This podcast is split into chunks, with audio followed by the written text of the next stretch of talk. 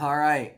Well, welcome back to the the second podcast. All right, that Carlos and I have uh, done. Um, welcome back to the process. So uh, I want to get your opinion on this, Carlos. So a couple things uh, during this time of year, something that I've started doing.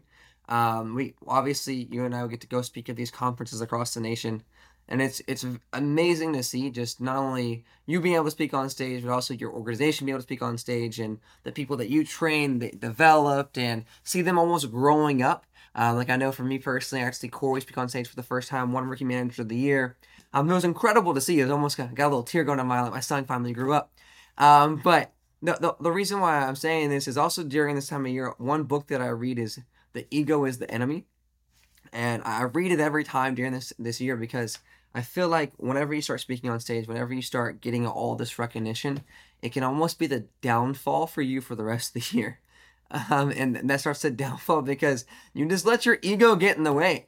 Um, and, and I, I know I personally uh, felt that last year.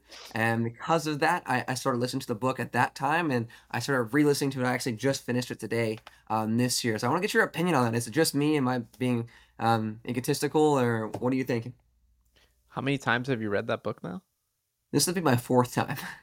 Fourth time? Jeez. I need to reread it again. I listened to it the first time and I don't know. I didn't get like a, a, a huge amount out of it.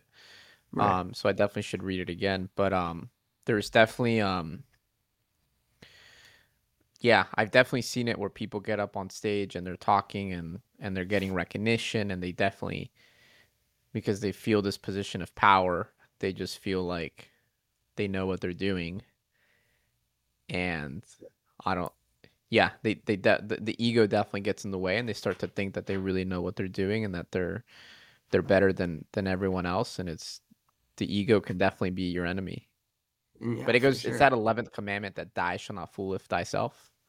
Yeah no, 100% um, that you've probably heard me talk about. Yeah. Um but yeah i've definitely seen it be the downfall of some people. Yeah for sure. And honestly it i felt it last year i remember i actually called my dad because last year was the first year i spoke on stage and um, the beginning of last year i called my dad and i was like telling him about everything going on and then going on all he said was like I'm proud of you, son, but stay humble. And I'm just like, shit, yeah, yes, sir. All right, I need to stay humble. And immediately I felt, damn, like I, I feel that that and that that ego's getting in the way.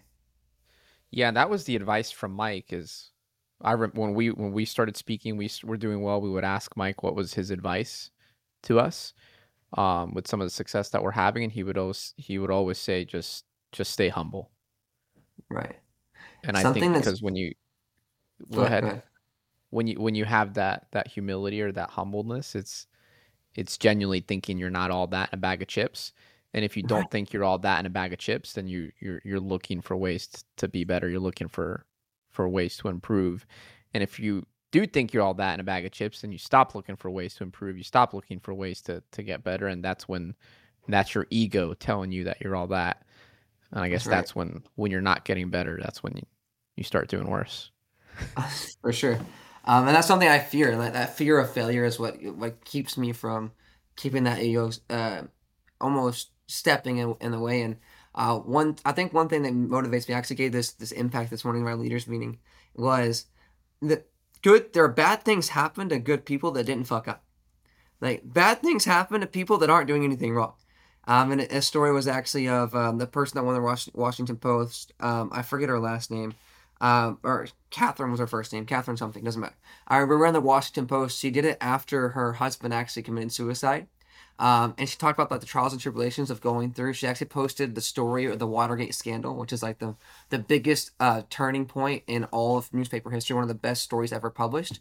Um, and she got so many threats. They literally set her printing presses on fire. They threatened to uh, literally kill her. Um, they also pu- published a um, a um, a title in the New York Times saying Phil, which is her husband, shot the wrong person. So basically, assuming that hey, like Phil shouldn't have shot himself, should have shot her instead. Like publish that in the tapers. Um, and going through all this, whenever she had millions of dollars to be able to just retire, but she chose the trials and tribulations, and obviously the Washington Post is one of the biggest news companies ever. I told that story this morning, and all I was trying to get the point across was, hey, if you let your ego get in the way, bad things can happen. Because no matter what, she never let her ego get in the way, and bad things still happen that she had to overcome.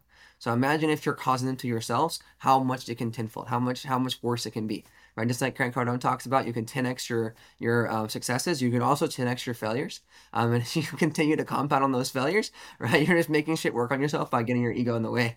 Um, so I've always uh, almost been afraid of doing that, um, and the last thing I want to do is 10x my my failures at that point. So.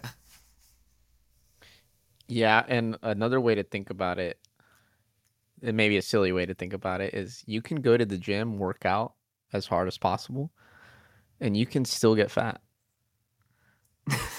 Unless you unless you do other and maybe i'm just thinking about that because i'm trying to lose weight and i'm i'm trying to get in shape and it's like sometimes I, I don't see any results and it's well no shit because i go out to steakhouses three four nights a week two three nights a week um so you could do you could go to the gym as much as you want still not get in good shape or still get fat you know, right. you could do all the right things. Bad things are still going to happen to you.